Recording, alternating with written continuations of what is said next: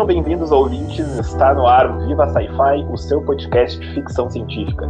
Eu sou o Thiago Meira e hoje nós vamos falar de ficção científica e a sua potencialidade no ensino de ciências em sala de aula. Então tá bem chique até. E esse, a ideia desse episódio ela surge uh, a partir da pesquisa da minha convidada, né, que é a pesquisa de mestrado dela, é sobre o ensino né, de, de ciências na sala de aula usando a ficção científica, né? Como ela já me adiantou que dá muito certo na literatura, né? E ela está fazendo essa pesquisa para ciências também. E então eu tenho aqui comigo a Jay Carrilho. Muito bem-vindo, então, Jay. Se apresenta aí se quiser para quem ainda não te conhece. Muito obrigada pelo convite mais uma vez, ainda mais, né, falando do, do meu mestrado, que medo, medo de não dar certo, medo de não ir mais para frente. mas enfim, eu sou a Jay Carrillo, eu sou podcaster lá no Mundo Freak, também trabalho com eles como pauteira, então sou eu que faço as pautas de lá, eu que dou uma Sou basicamente produtora de conteúdo para procurar temas novos, etc. Eu sou física, é, eu sou formada em física pela Unicamp.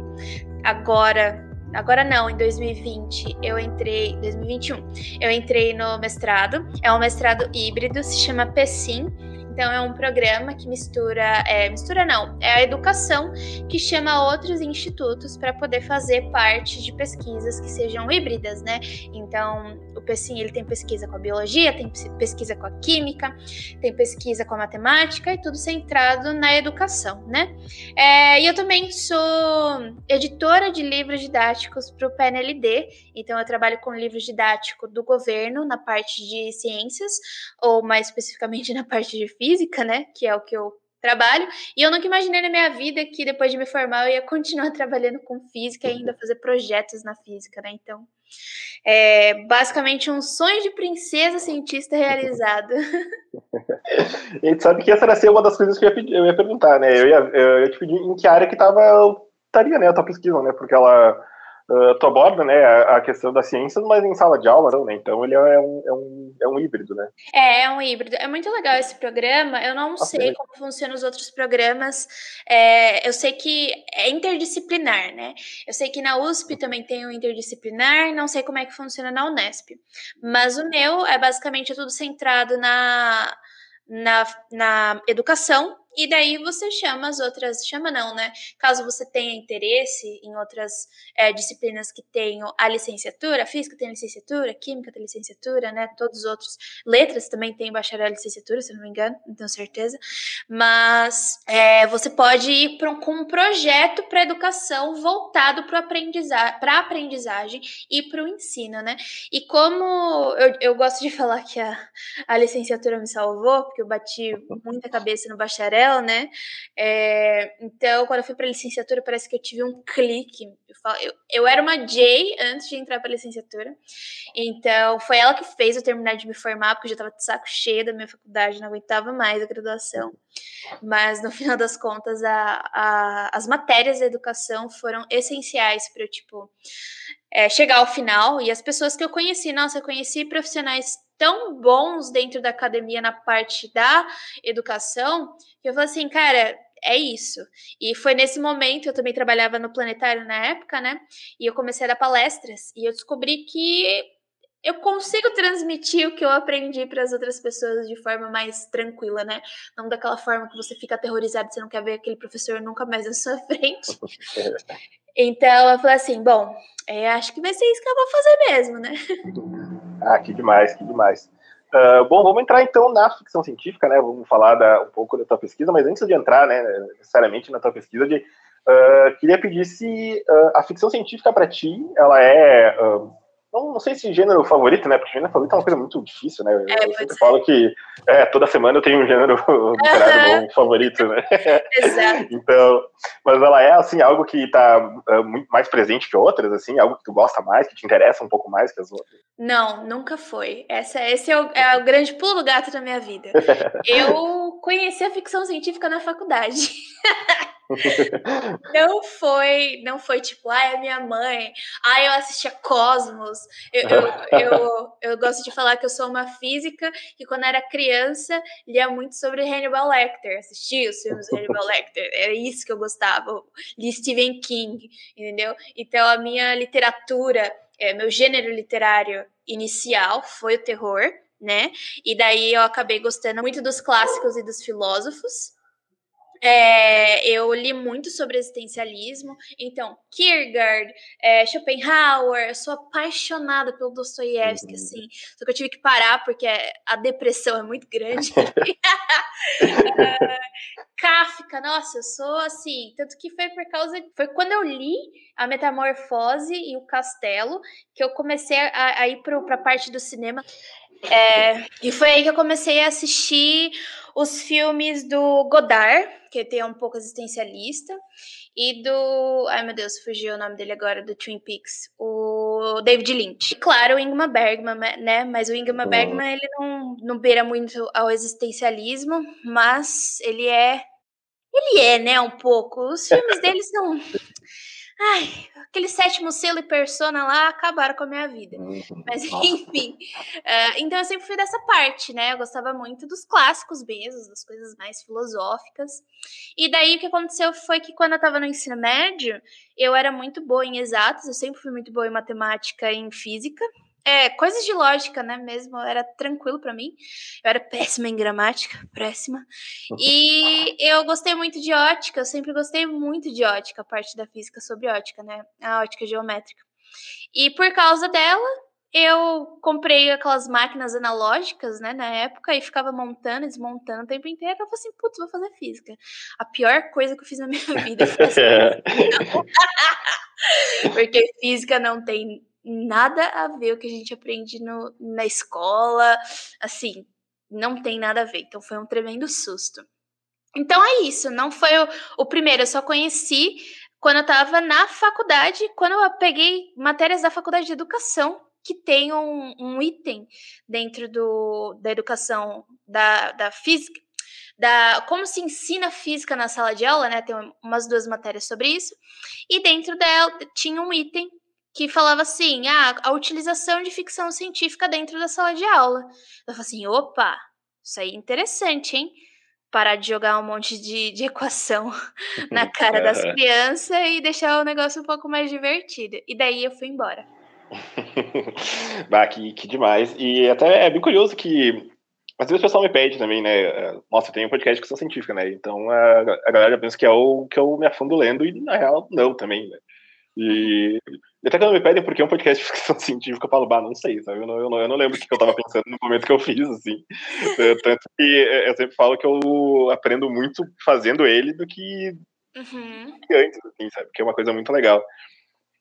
Então, vamos falar um pouquinho mais da tua pesquisa, então, de tu uh, escolheu, então, uh, usar né, a ficção científica para uh, a sala de aula, né, no ensino de ciências, e escolheu uh, focar em escritoras mulheres, né? Tu pudesse falar um pouquinho dessa, desse início, assim, então, do porquê, é o, o porquê, né? É, é, meio, a gente já discutiu bastante sobre isso aqui no podcast, uhum. desde lá do início, tem um episódio sobre ficção científica escrito por mulheres, com a Ana Rush, inclusive. Nossa. E a gente falou bastante, mas é, das antigas, então, a gente já leu muita coisa depois. Uhum. Pudesse falar um pouco, então, dessa, da tua escolha, do como tu foi determinando esse tema, né?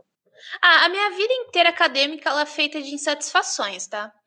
Desde que eu entrei na faculdade, eu não me encaixei. Então, tudo que eu tinha ali era que eu gostava muito de física, eu gostava muito de ciências e eu sou uma pessoa muito curiosa e eu gosto de aprender e descobrir, gosto bastante. Tipo, já começa por eu desde sempre ler muito, querer saber muito, entendeu?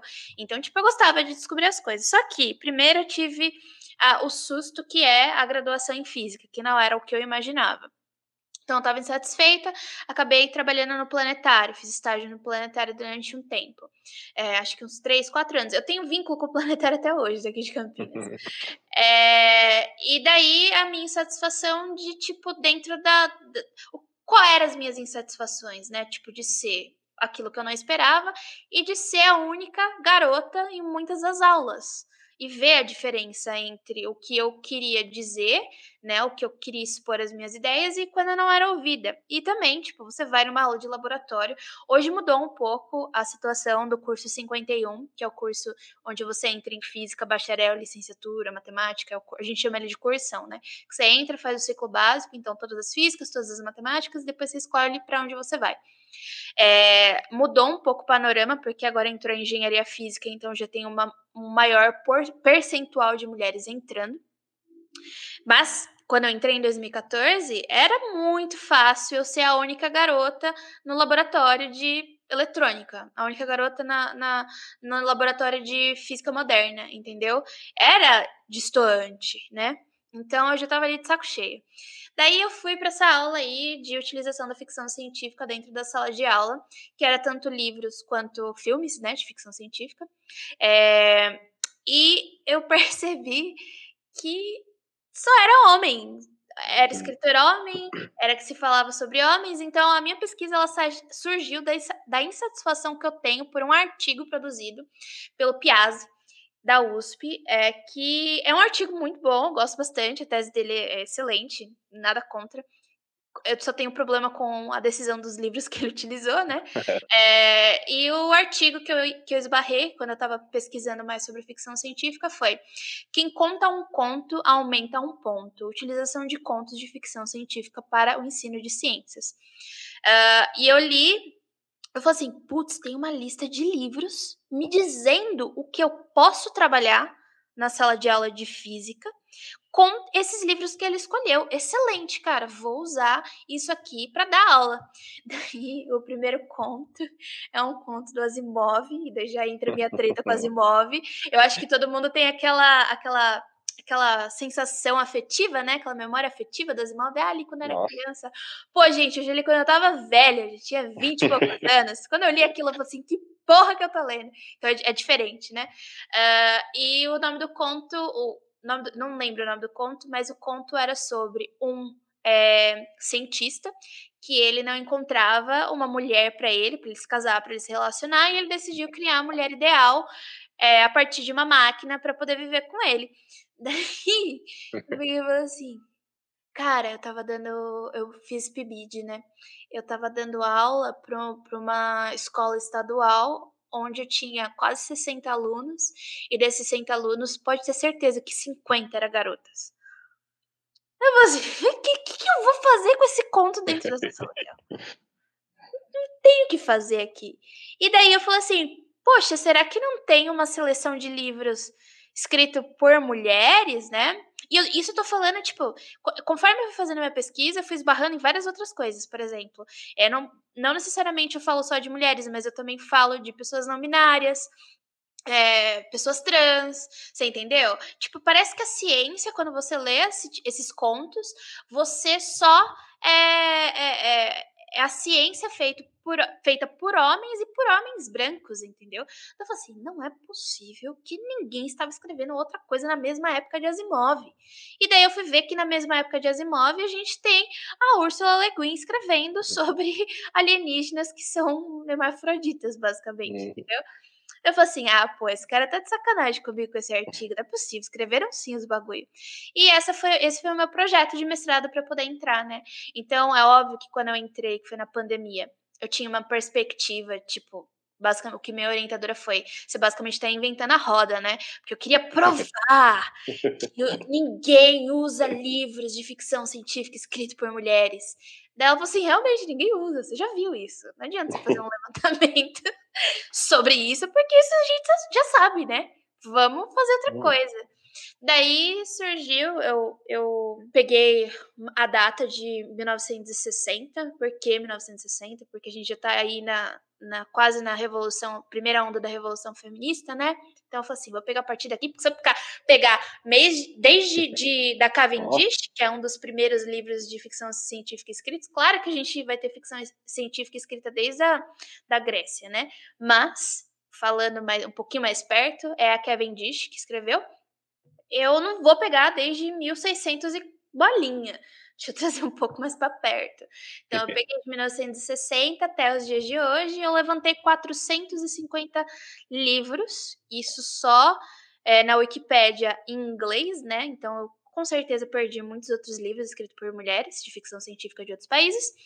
É, e eu levantei 450 livros. Eu falei assim, gente, tem coisa. Tem coisa pra caramba pra falar. É que a gente tá moscando. Por que, que a gente continua falando de cientista maluco que cria uma mulher perfeita em forma de máquina, sendo que tem mulher escrevendo ficção científica que vai me permitir trabalhar não só conceitos físicos, porque antes eu queria só falar da física. E eu fui lendo e eu fui vendo que, gente, não dá para falar só da física, dá para falar da medicina, dá para falar da biologia, dá para falar da química. Essas mulheres fizeram uma pesquisa muito extensa sobre o que elas estão falando. Então dá para falar do ensino de ciências, é, na, da natureza mesmo, não só de física, só, de tudo isso. E daí foi assim que foi aumentando, cada vez que eu vou lendo mais coisas, vai aumentando o espectro, eu falo assim, gente, não vai acabar nunca. E isso eu não achei em literatura, né? Eu acho um pouco mais em literatura em inglês e de livros específicos, né? Mulheres como a Legan, a Sadie Cherry, quem mais? A Connie Willis, a Octavia Butler, mas são muito, muito específicos, redondinhos. Eu quero trazer essa lista, sabe? Para a professora ou para o uhum. professor que está ensinando ciências, tenha em mãos é, uma lista e quais são as potencialidades e o que, que dá para se trabalhar dentro da sala de aula. E até falando do Asimov, né? Porque a gente costuma falar aqui que a gente é o podcast de ficção científica mais cancelado, porque para dar pau no Asimov, que é dois toques, né?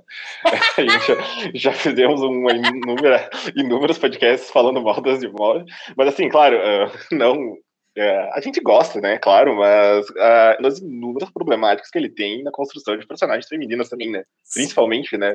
Tanto, eu não sei se chegou a ler mais coisas dele depois, mas assim. Infelizmente, é aquele negócio, né? Para você falar mal ou para você criticar uma coisa, uhum. não é porque você só não gostou. Você precisa criticar com embasamento, né? E o, o Asimov, putz, tem muita coisa legal, ele trouxe muita coisa pra gente. Realmente foi uma revolução da ficção científica, mas que já estava sendo ali, já estava sido feita pelo A.G. Wells e pelo pelo Júlio Verne, né? A gente pode é. ser esses dois, os dois treteiros. É, mas, pô, é osso, a gente não pode ignorar tudo que ele faz. Exato, né? é, não tem, não, realmente não tem como. E a gente sempre comentou é, uma coisa que é muito.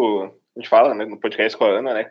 Que é a, a dificuldade de ele não colocar a personagem feminina dele como a vilã ou quando ela não tem o um nome, na real, né? Se você pegar fazer um levantamento, na maioria das vezes ela nem nome tem, né? E isso é muito louco, isso é uma coisa que, que também não tinha me pegado, assim, sabe? Depois que, que a Ana comenta, que eu falei, nossa, realmente, muitos personagens nem nome. Ou ela é a vilã, e, ou ela nunca é o gênio da história, né? Então, uhum. é, imagino que agora na, na série da Fundação ali, o Asimov deve se removendo tudo, né? o personagem principal dele é uma mulher, né? Que no livro, no original, é um homem, né? Eu tô amando isso, dessas novas revoluções, oh. de, tipo, algumas coisas que foram escritas tem muito tempo, e daí os autores, que nem que, que ainda estão vivos, o Sandman, o... Esqueci o nome dele. O Gaiman tá fazendo isso, né? Tá enfiando quem ele quiser, caramba. E se ele tá falando que é uma mulher, não, não adianta você dar chilique. Eu acho isso sensacional. O cara é o autor, né? É lógico. Eu acho que precisa sim ter essa, essa revolução aí. Quem disse que não pode ser preta? Quem disse que não pode ser uma mulher? Por que não? Pode sim. Sim. E pudesse dar um exemplo de, tipo, por exemplo, sei lá, bem, bem prático mesmo, assim, de uh, um livro que tu acha que pode auxiliar no ensino de ciências, assim, um que tu uh, deu algum exemplo na pesquisa ou que tu está trabalhando, assim, de como uh, diretamente usar o livro para ensino de ciências? Eu estou obcecada por um que não ia entrar na minha tese. Tipo, eu fiz uma seleção de livros, né? Antes eu ia fazer uma seleção por anos pra gente ver a diferenciação dos anos. Só que daí eu, eu esbarrei com poucos livros de mulheres da ficção científica foram traduzidos para cá, né? Uhum. Uma tristeza. Eu falei de algumas aqui, só que são tantos nomes que às vezes até me embolo, sabe? E eu tô até com alguns livros na minha frente para eu ficar cotidianamente me lembrando de que Lembra. essas mulheres existem, porque às vezes uh, some da minha cabeça. Uhum. É, eu, antes, com certeza, eu ia falar da Leguin, da Octavia Butler, uhum. da um, Marilyn, que é, Marilyn Eglin, eu não sei falar direito sobre o nome dela, é o que escreveu Uma Dobra no Tempo, sabe? Aquele Uhum, de criança. Ai, sensacional esse livro, cara. Claro, claro que as crianças são chatas pra cacete, mas é criança, as crianças de 4 anos, 5 anos, é um livro de criança, né, gente? Mas sensacional a parte de. de- Mano, explica geometria de dimensão, sabe? Desenhado, tá desenhado no livro. Poxa, assim, por que que isso não tá sendo usado na sala de aula? A gente só tá falando desses, é, desses cientistas loucos. Também é muito utilizado o livro A Ilha do Dr. Monroe, né? Uhum. É, que é o do, do A.G. Wells, que é claramente eugenista. Nossa, É, pois é, pois é. Então, é, o que eu estou obcecada recentemente é que a minha orientadora ela quer que eu escreva um artigo, mas mais por me empurrar para frente para escrever. Por exemplo, é muito difícil, né, escrever uma tese e partir de algum lugar, começar de fato. Ela falou assim: "Ah, vamos escrever um artigo de alguma coisa e daí você já começa a escrever tipo metodologia, lá. Então eu já escrevi um pouco sobre a Wikipédia, que foi o meu o meu mecanismo mesmo, né? Eu não sabia para onde ir. Eu não todas as listas que a gente tem na internet são meio fracas. E daí eu acabei, o que, que eu fiz foi, eu fui no, na Wikipédia. Se você vai na, na Wikipédia, coloca assim. É, coloquei em inglês, novelas de ficção científica por ano. Ela me dá uma lista categorizada desde 1800 e alguma coisa até os dias de hoje. Daí o que eu fiz foi, cliquei em cada ano, a partir de 1990, e foi procurando naquela lista quem era mulher. O problema Nossa. é que a língua inglesa, ela é neutra, né? Então é Uhum, sim. author, writer. Eu não sei quem é homem, quem é mulher. Então eu tinha que clicar no livro, clicar no autor, porque a gente também tem nomes neutros em, em inglês. Por exemplo, Jay. Jay é um nome neutro em inglês, pode ser homem, pode ser mulher. Ah, e daí eu ia achar se era um homem ou se era uma mulher. Daí eu entrei com a barreira de pessoas trans, pessoas não binárias, eu fui incluindo elas. Então elas estão incluídas no- na minha tese. E daí eu achei, foi assim que eu achei os 450 nomes, que provavelmente tem mais, é que eu ainda não refinei. Daí a minha, minha, minha orientadora falou assim: Poxa, vamos fazer um artigo, pegar uma. Uma década ou então cinco anos, sabe? Pega cinco anos aí dessa amostra e vamos ver se tem com a, história da humanidade, alguma coisa que aconteceu na humanidade refletiu nos temas desses livros. Daí eu Uhum. falei assim, putz, vamos falar sobre a internet? Será que quando a internet bombou aí na sociedade, mudou os temas da, da ficção científica? Nessas mulheres? Bom, eu não vi muita coisa, né? Eu peguei que a revolução na internet começou ali em 1990, certo? Então eu peguei de 1990 até 1995 e não achei muita coisa. Achei os temas muito tipo um pra cá, outro pra lá, cada um falava uma coisa. A Anne, a Anne, acho que se, o sobrenome dela se fala Annie McCaffrey. Sempre erro o nome dela, cara. Mas ela fez muita fantasia misturada com ficção científica. Escreveu pra um caralho. Nunca vi uma mulher escrever tanto na minha vida. Só dava ela em 1990, 1995. Não tem um livro dela traduzido. Um. Nossa. Então, uhum. putz. É, pois é, tamo fudido, né? Daí, claro que nessa época apareceu a parábola do semeador da, Ota- da Otávia Butler. Eu já tava feliz. Uhum. É, já tem um. e Não estava dentro da minha tese. O que eu incluí na minha tese foi um livro da Pat Cadigan, que se chama Sinners, que é um cyberpunk que basicamente inventou o GPS. Antes da gente usar o GPS hoje, em 1991, a Pat Cadigan já estava falando sobre GPS. Tá. É muito legal, então eu queria muito falar dela. Por isso que eu escolhi o tema, porque eu li, né, Sinners, minha cabeça, tipo, pff, explodiu. Infelizmente não tá traduzido para português, mas se você procurar na internet tem aí, então baixe, é muito bom esse livro. E eu queria falar disso, né? Ah, vamos falar de cyberespaço, vamos parar de falar de neuromancer. Eu gosto de neuromancer, mas vamos falar de mulher falando de cyberpunk, que é difícil pra Uhum. caramba, Nossa, que vai. Exato, Dororedoro pra mim é o melhor anime e mangá do universo, porque é uma mulher japonesa desenhando uns bagulho fudido e é cyberpunk. Cyberpunk. Não, nossa, enfim. Daí eu falei assim, quero falar disso. E daí não achava mais livro traduzido e eu bati com Octavia Butler, Parábola do Semeador, não é internet nem nada, Octavia Butler ela flerta mais com a questão racial, né? E eu achei o livro que estou obcecada até este momento, que se chama O Livro do Juízo Final, que é da Connie Willis e foi traduzido para português. Primeiro, eu fiquei putíssima da, da vida, porque é um livro de quase 600 páginas. É, caralho, mano. Tem prazo! o cara é massa. Eu não acredito. Eu vou ter que esperar para ler esse livro nas férias. Eu não vou conseguir ler com tanto de coisa que eu faço. E daí eu vi que esses temas estavam todos um indo pro lado, um indo pro outro. Eu falei assim: Beth, que é minha orientadora, vamos fazer um teste do que vai ser a minha, a minha tese nesse artigo? Eu explico tudo, lá e eu pego dois, três livros e analiso quais são o, o que que dá para trabalhar com ele em sala de aula. O que, que você acha? Não, eu falei assim, tá bom. Daí, ao invés de começar pelo. Já tinha lido, né? O Sinners, é, preciso reler algumas partes. Ao invés de pegar o livro que é menor da Octávia, eu falei assim, ah, eu vou encarar logo essa porra desse livro que é gigantesco, né? E vou ler. Eu sentei e li. Eu juro para você, Thiago, eu sentei e eu li 200 páginas numa sentada. Oh. Assim, o tanto de post-it que esse livro tem não tá escrito. é, eu posso contar um pouquinho sobre ele? À vontade, por favor. Então, a Cornelius, ela se tornou o amor da minha vida, não tem como, tá? Esse virou o meu livro preferido. Se eu tinha um livro preferido antes, eu não tenho mais. Agora é o livro do juízo final.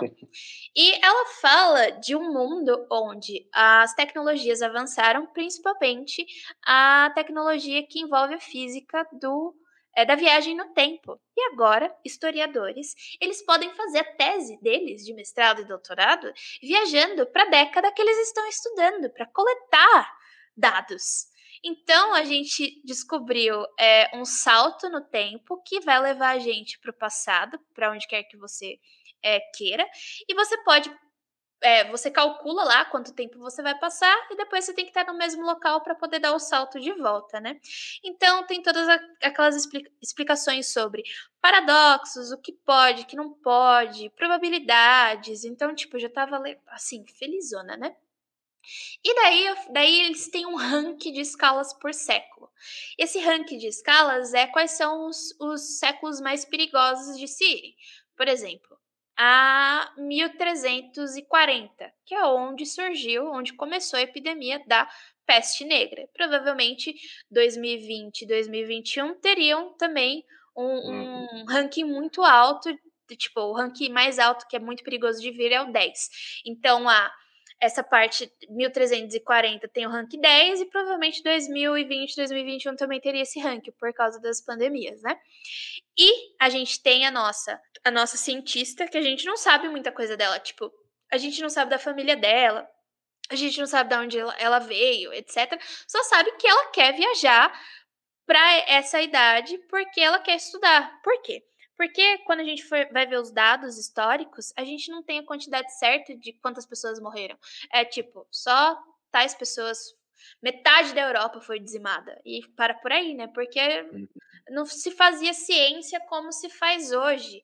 Né? A ciência daquela época é totalmente diferente de como é a ciência de hoje, principalmente por causa dos avanços tecnológicos.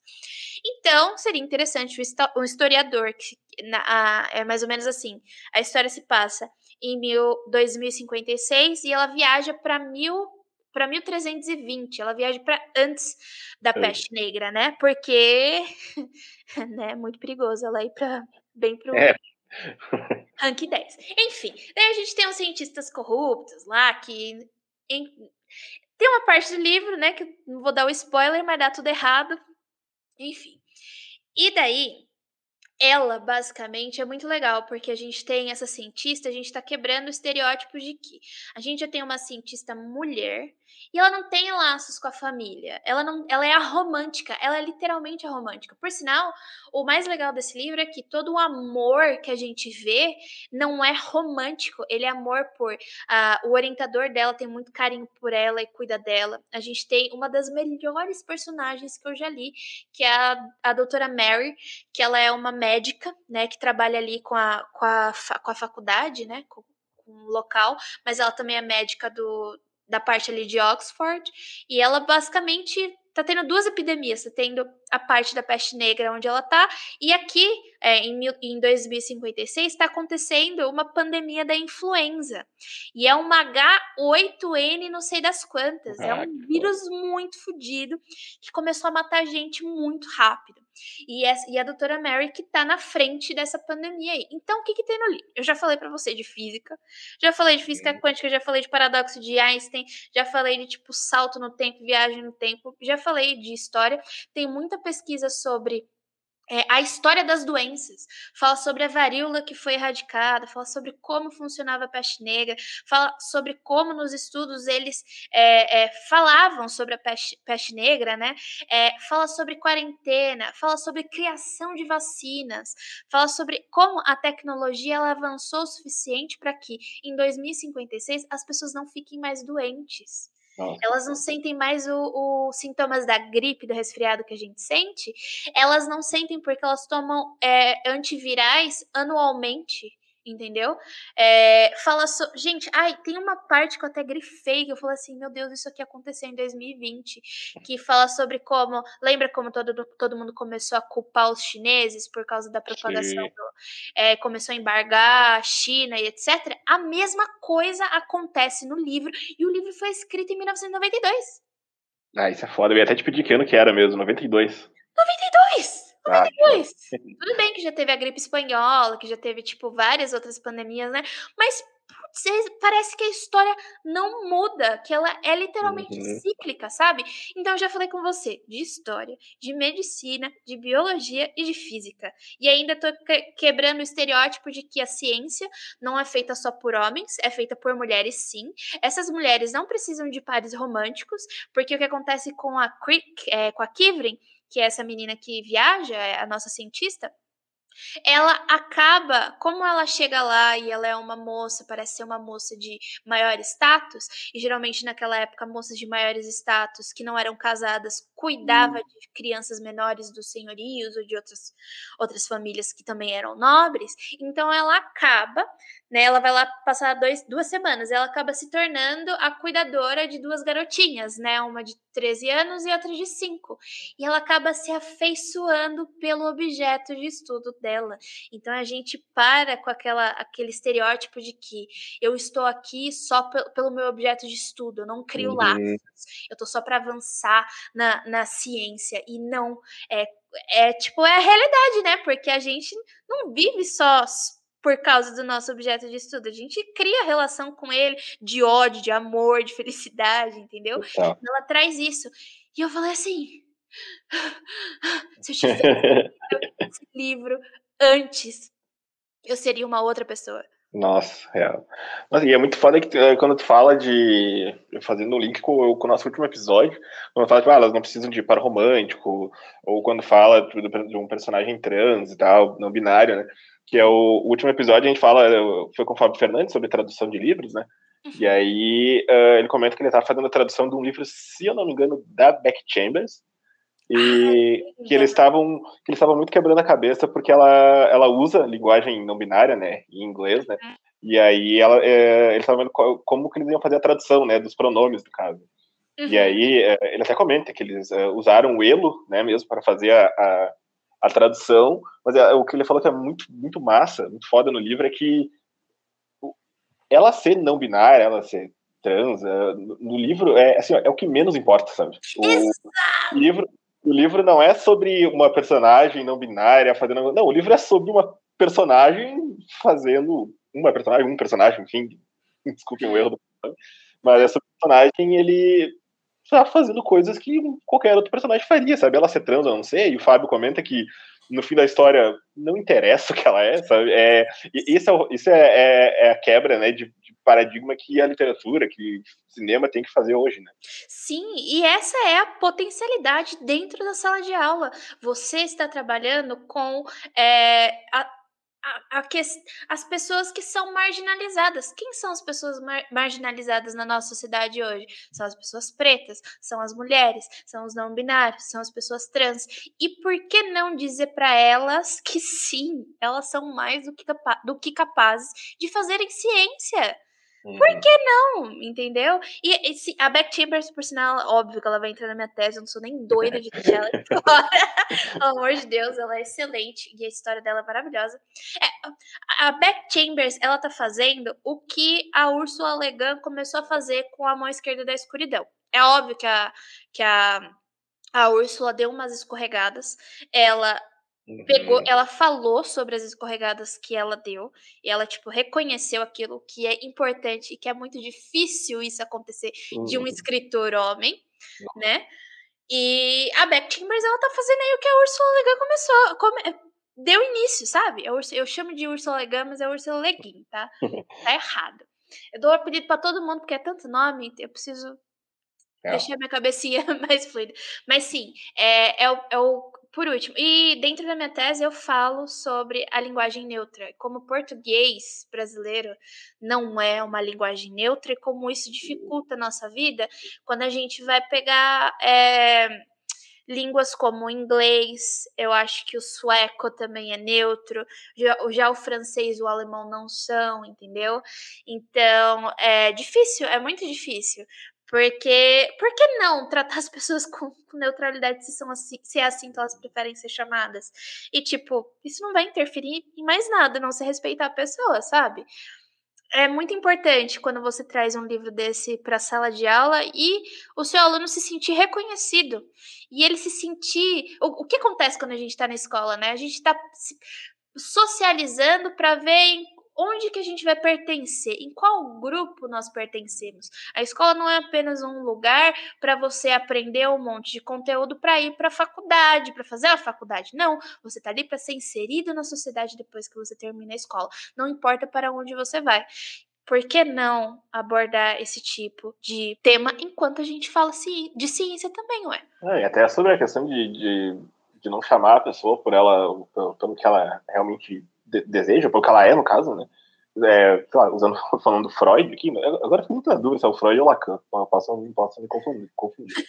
Mas é que o sujeito eles constituem enquanto linguagem também, né? Sim. Então, se tu passa chamando a ela do, do ou ele do que eles não são, é, até para cria essa, essa barreira para a pessoa mesmo de, de como eu vou ser chamado, né? Tipo, se não é assim, se isso é errado, né? Uh, como que eu me constituo enquanto gênero, né? Isso, isso é muito foda, né? Sim, com toda certeza. E nossa, muito obrigada por ter trazido a Back Chambers, porque para mim é um trabalho excepcional. Incrível. Nossa, demais. Uh, Jay, então, ah, eu vou te agradecer muito. Foi um episódio assim, ó, é excelente. Eu gostei muito da, uh, da conversa. Só uma, uma, coisa que me pegou, tu falou em 400 ali. São títulos ou são autoras isso? Autoras, porque se eu for falar de título, meu amigo, eu vou embora. Porque essa galera, você acha que o quê? Só, só existe os hominhos do Star Wars que fizeram 500 mil filmes, livros, né? Que não para nunca mais. Não, tem uma moça, esqueci o, o, o nome dela, o o livro dela virou até meme. Não sei se vocês já viram um livro que é tipo de uma menina que ela vai se transformando até virar um ratinho. Nossa, as capas são horrendas, elas são muito feias, muito feias. Enfim, ela fala sobre é, alienígenas, claro, e é um livro para adolescentes, de 20, 30 livros que ela escreveu por cada um. E é, elas encontram uma raça alienígena que ela pode se, se genar mesmo com os humanos, com o DNA dos humanos, e eles também se transformam em animais. Então tem toda essa, essa coisa da questão biológica, de como isso vai mudar, tralalá. E ela escreveu, tipo, 30 livros sobre o mesmo Nossa. tema. Cada, porque cada livro é um personagem contando uma história, entendeu? E ela foi embora, cara. O que eu, ó, eu excluí da minha, da minha pesquisa mulheres que escreveram é, títulos de Star Wars e títulos de. Como é o nome? Doctor Who. Tem uhum. umas duas ou três mulheres que elas escreveram muitos livros pro Doctor Who.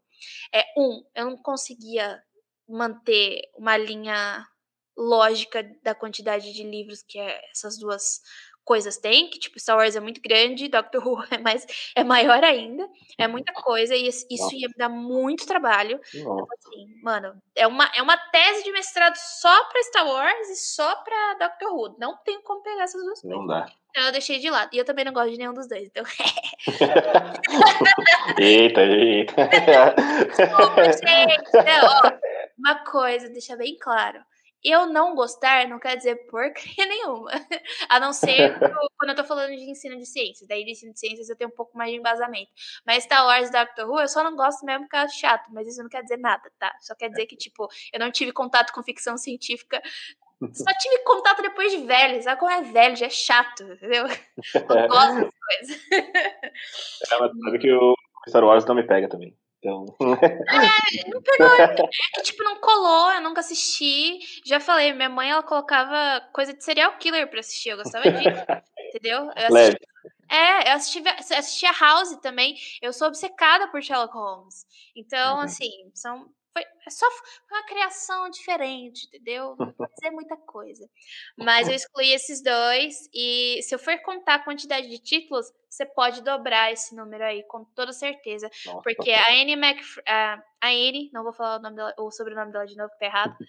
Ela, mano, desde que ela começou a escrever, ela nunca parou. E o mais legal dela é que ela fazia.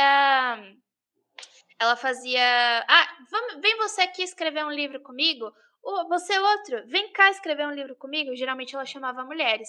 E ela criou todo um mundo, né? Um mundo de dragões, né? É, um, é a ficção científica junto com a fantasia. Esqueci o, o nome dessa desse mundo que ela criou. E ela pegou e deu para uma autora e para o filho dela, falou assim: "Putz, eu criei esse mundo.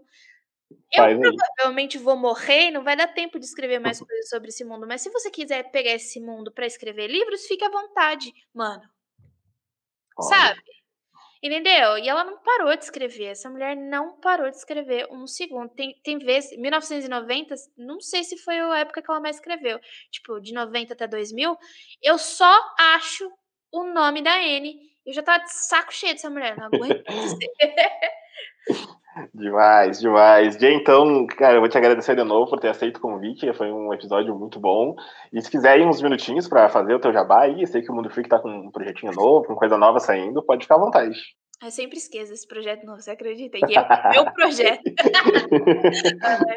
eu quero agradecer mais uma vez. É sempre um.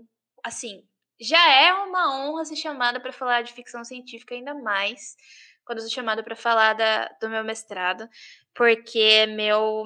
Eu, eu costumo dizer que, tipo, se tem uma coisa que eu gosto muito de fazer, é esse projeto que eu consegui criar como mestrado. Então, tipo, é meu filhinho, sabe? Eu sinto muito orgulhosa do que eu consegui pensar e o que eu posso trazer para as pessoas. Tipo, imagina, toma aqui uma lista de escritoras mulheres e o que você pode utilizar dentro da sala de aula. Isso vai ajudar muito o professor, sabe? Eu queria ter tido uma lista dessas. Então, levar isso para um professor que tipo já tem uma carga horária pesada, prontinho, mastigadinho para ele, assim, é muito satisfatório. E também porque é um cala-boca, tô falando o tempo inteiro. Então, muito obrigada pelo convite. Uh, e os meus jabás aqui de novo, tô lá no Mundo Freak. Que bom que o Thiago me lembrou do meu projeto, porque senão eu ia falar. Eu tô com um projeto novo que tá saindo pelo Mundo Freak, é da casa Mundo Freak, que é o Criminologia. E essa temporada aí que eu lancei ela fala sobre os aniquiladores de família. É só uma temporadinha porque eu não, não fiz para ser lançado, eu fiz para mim mesmo. Eu sou muito fascinada e quase obcecada por aniquiladores de família e casais que matam juntos. Eu fico abismada. Como que você encontra outra pessoa que é tão é. sádica quanto você? Uh, então eu decidi, tipo, fazer uma planilha de, dos nomes dessas pessoas e eu achei muitos nomes de aniquiladores de família. E eu falei assim: não é possível que esse fenômeno é grande dessa forma. E eu fui jogar no Google Acadêmico e tem estudos sobre isso, né? Alguns, não tantos. Eu falei assim: bom, vou traçar as coisas, né? Vou olhar o caso e vou ver o que, que esses estudos fa falam. E é basicamente isso que eu tô fazendo nesses, no decorrer desses cinco episódios. Já saiu o primeiro aí, que é sobre a família Banks, que é uma família argentina lá em 1900, 1890 1890 até 1900, que tudo acontece. Uh, e ele mata gente pra caramba. É, e os próximos episódios vão ficar um pouquinho mais pesados, porque vai ser realmente o, o núcleo familiar, sabe? Pai, mãe, filhos. Então já começa a dar uma pesada. E eu achei interessante variar um pouco as uh, os países, né? Então a gente falou da Argentina, depois a gente vai para a Austrália, tem caso brasileiro também. Então é isso. Estamos aí falando de por que, que essas pessoas viram a chavinha e acabam matando a sua própria família, né? Por que, que isso acontece? Fora isso, eu tô no Instagram e no Twitter como Jean Grey, J-Y-N-G-R-E-Y. Geralmente você vai me ver falando dos meus cachorros, ou então fazendo resenha de livros, postando coisas sobre livros, porque minha vida é só sobre livros, então tenho bastante coisa sobre isso. É, e falando de alienígenas e crimes lá no Mundo Freak. Eu acho que é isso. Eu esqueci de alguma coisa? Acho que não, né? Se eu esqueci, só, só me seguir lá que você vai ver. Falando só do que interessa, né? Só, que, só do que é interessante. É, pois é, mas eu ia esquecendo do projeto, pra você ver. Pra mim nem tá acontecendo. É, Ai, mas muito obrigada. Ouçam o Mundo Freak aí, meu podcast favorito, e é um prazer sempre receber alguém de lá, que é um prazer enorme. Então, de novo, muito obrigado de novo, então, Jay. Pode chamar que a gente vem. Ah, bacana. Então é isso aí, gente. Nós vamos ficando por aqui essa semana. Espero que tenham gostado do episódio. Se gostaram, compartilha, marca a gente aí no Instagram e no Twitter. Você acha o podcast nas duas redes como o mesmo arroba, arroba Viva Sci-Fi. Nós vamos ficando por aqui. E lembrem-se, assistam Sci-Fi, leiam Sci-Fi e vivam Sci-Fi. Valeu! Uh!